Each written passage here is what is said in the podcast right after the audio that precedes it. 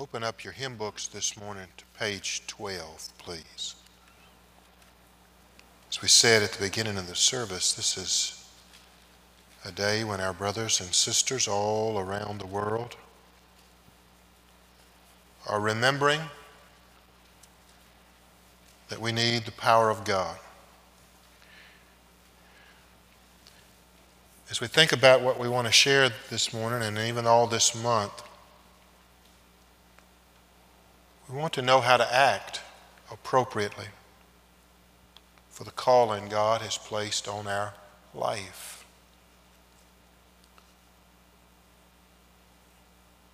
James knows that our life is not to be judged by its intentions or by our, even our goals or aspirations or by our, the way we can emotionalize or try to, I'll say, plan our actions, but our very acts themselves, our very lives have purpose in, in the work of the Lord.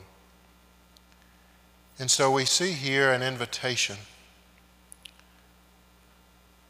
in these words found on page 12 in your hymn book this morning that we will read together and share together. And then, as I share in the midst of the great Thanksgiving, I want to share our meditation from James this morning. Know this Christ our Lord invites to his table all who love him, who earnestly repent of their sin and seek to live in peace with one another. Therefore, let us confess our sin before God and one another. Merciful God, we confess that we have not loved you with our whole heart. We have failed to be an obedient church. We have not done your will. We have broken your law. We have rebelled against your love. We've not even loved our neighbors. We've not heard the cry of the needy. Forgive us, we pray. Free us for joyful obedience through Jesus Christ our Lord. Amen. Let's pray.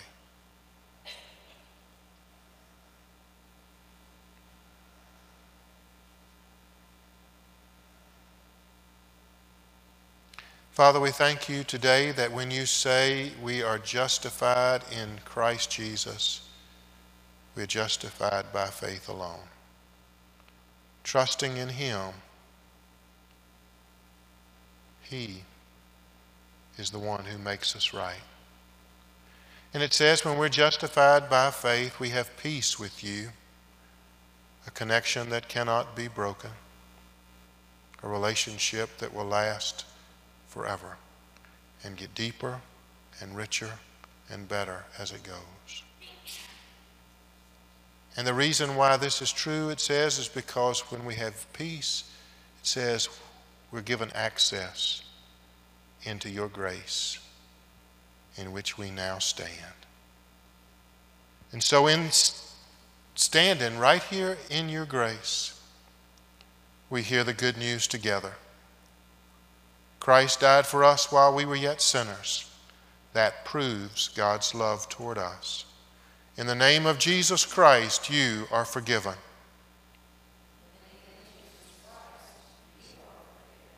Glory to God. Amen. Amen.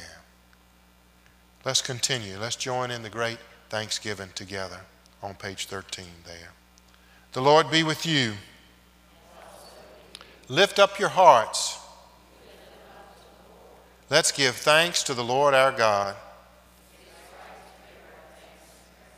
Yes, it is right and a good and joyful thing always and everywhere to give thanks to you, Father Almighty, creator of heaven and in earth.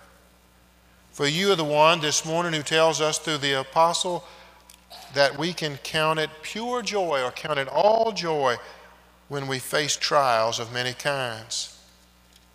Because we know that every test, every situation we face in life is an opportunity to prove ourselves.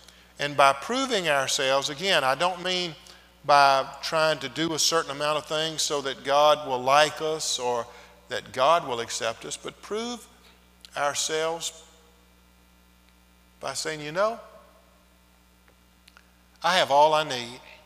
I can do everything that I need to do through Christ who strengthens me.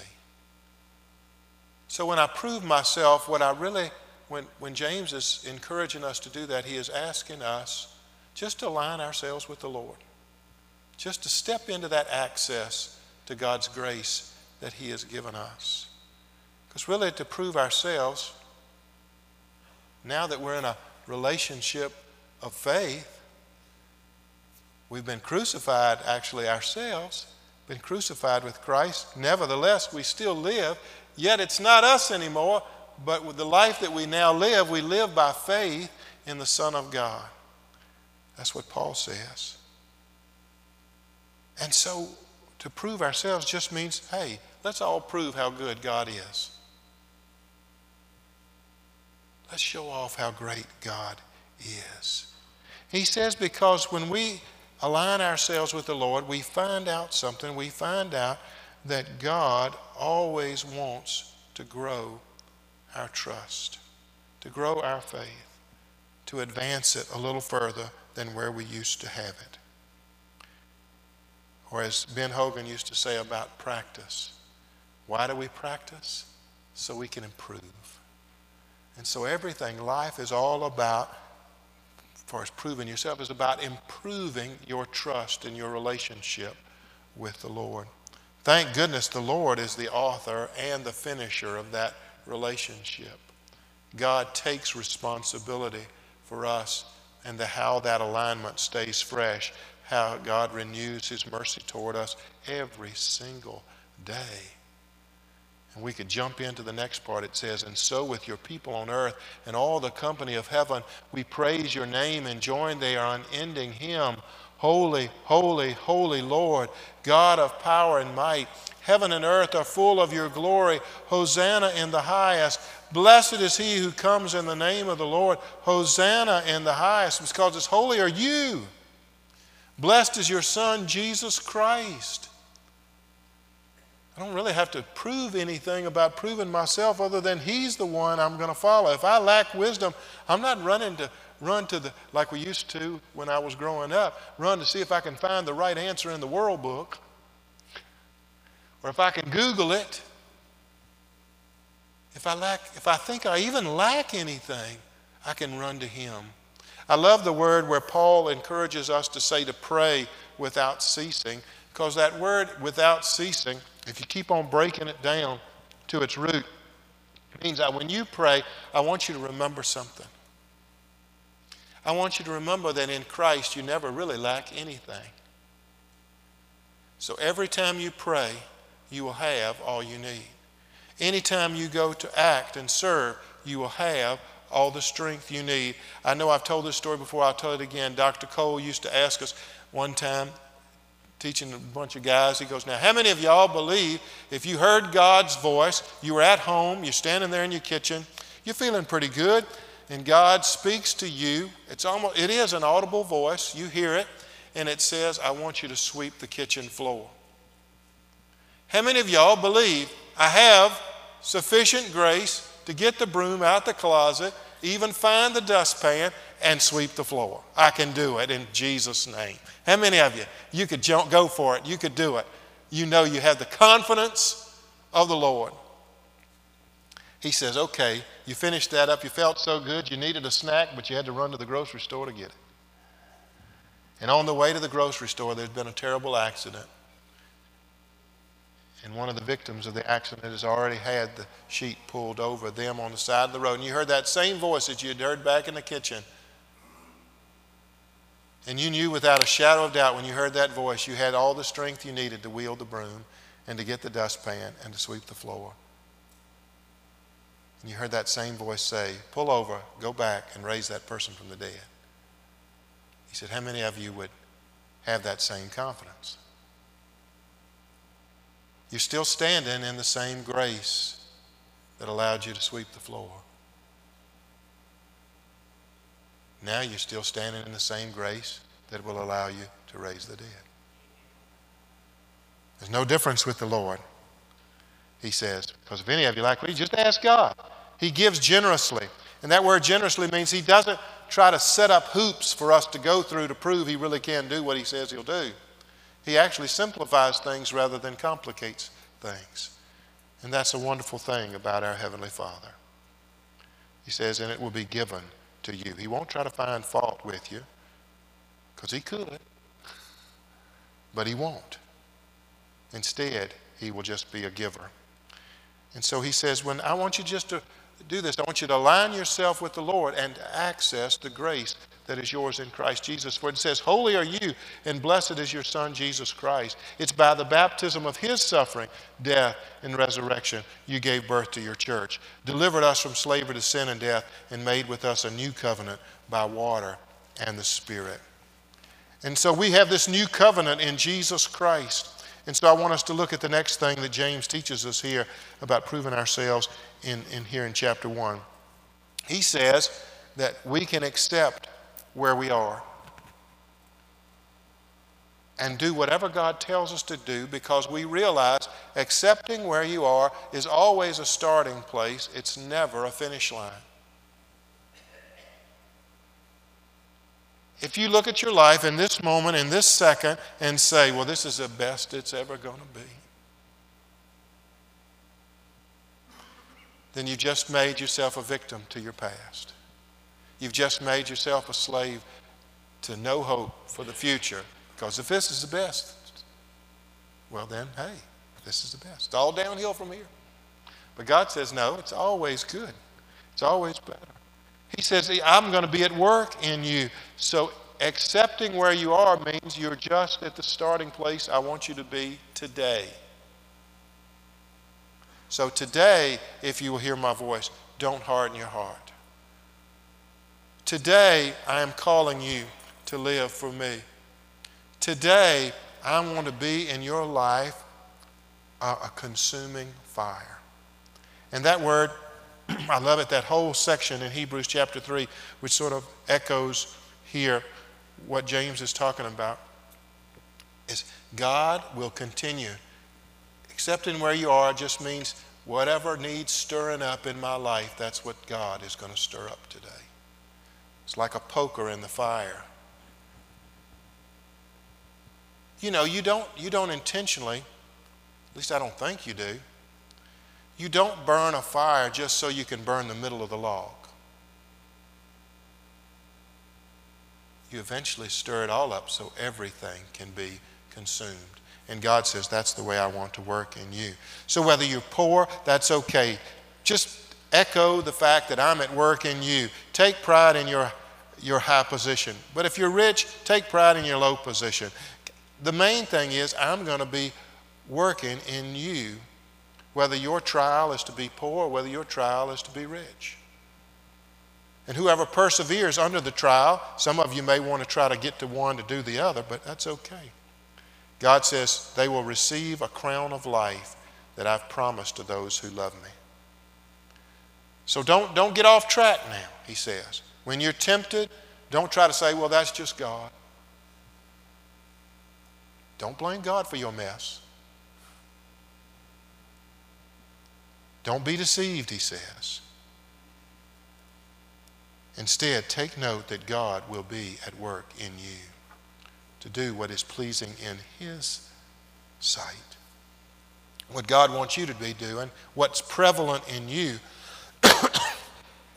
not only proven you have access and alignment with, with God, but He says, What I want to be prevalent in you is that you humbly accept the word I want to plant in you which can save you each and every day.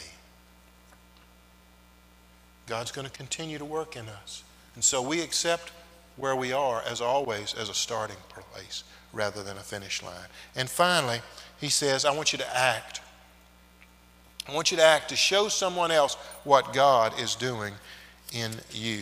You know, if nobody, if somebody around you doesn't know God, all they're going to see is you. And that's what he says when this word for taking pride in whether we're poor or whether we're rich is the word where we get our word echo from. We just want to echo what God is doing. We want to remember when, when the gospel comes to us, it's always on its way to somebody else. How do you think it got to you?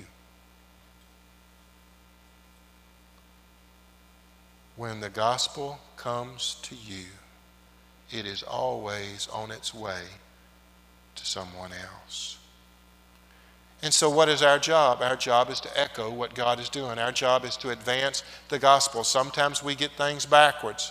Sometimes we get things out of order. Sometimes we had it, we did it in our meeting this week, and then I, I thought about it, and I didn't know how to say anything about it at the meeting, which is, you know, my usual slow self. But a couple of days later, I realized we had talked about this at the conference the other week.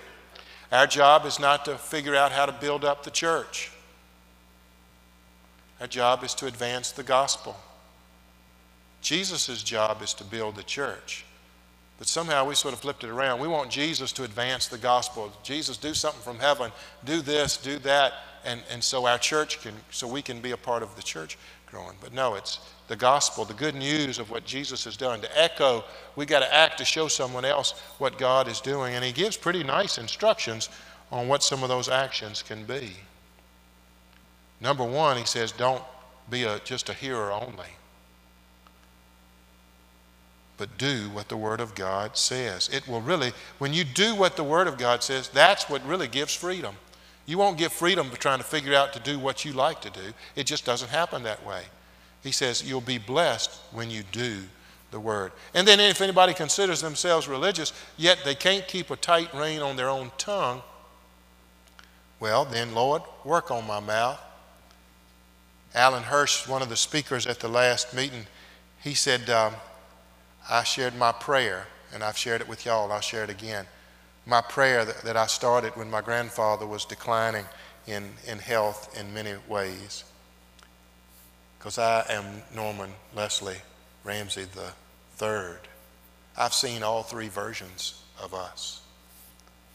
And I know what they all can look like. And so I can remember when the first bearer of that name got to acting inappropriately. And people would say, Oh, oh, don't you worry about that. He's just not being himself. But my concern was, what if he is? What if the real him is coming out now when he doesn't have control over things? So I started praying. Lord, do such a thorough work in me that when I'm not myself, I look more like you than me. And Alan Hirsch said, Yes, yes, I needed to hear that. I worry about that. And he had, they had apparently had a saying down where he grew up in Australia about Alan, go play with the ball. He said, I knew someday I would get to that stage where they would ask me, Go play with the ball. In other words, I'd gotten so off, they just needed to send me on out into the street. Let me accidentally get run over so that they don't, you know, I don't want to get to that place where they need to send me out to catch the ball. I said, Well, you can start, I'll start praying my prayer for you too. But what we're trying to do, he says, act so that we show someone else what God is doing. And he says, We'll be blessed when we do it. Because not only will it be a revelation to others, it will be a redeeming work for our own lives when it happens. And so he says, act. Act so that others can know what God is doing. Act in a way that is pure and faultless, he said. What's that? To look after orphans and widows in their distress and to keep yourself from being polluted by the world. So it's an outward and an inward work that God wants us to do, that wants us to participate in. The good news is we have access to all of His grace. The good news is we can accept where we are, and it's always a fresh starting point rather than, oh, it's over. No, it's just beginning. And that's the way God likes it. You see, God doesn't let things end unless He ends them.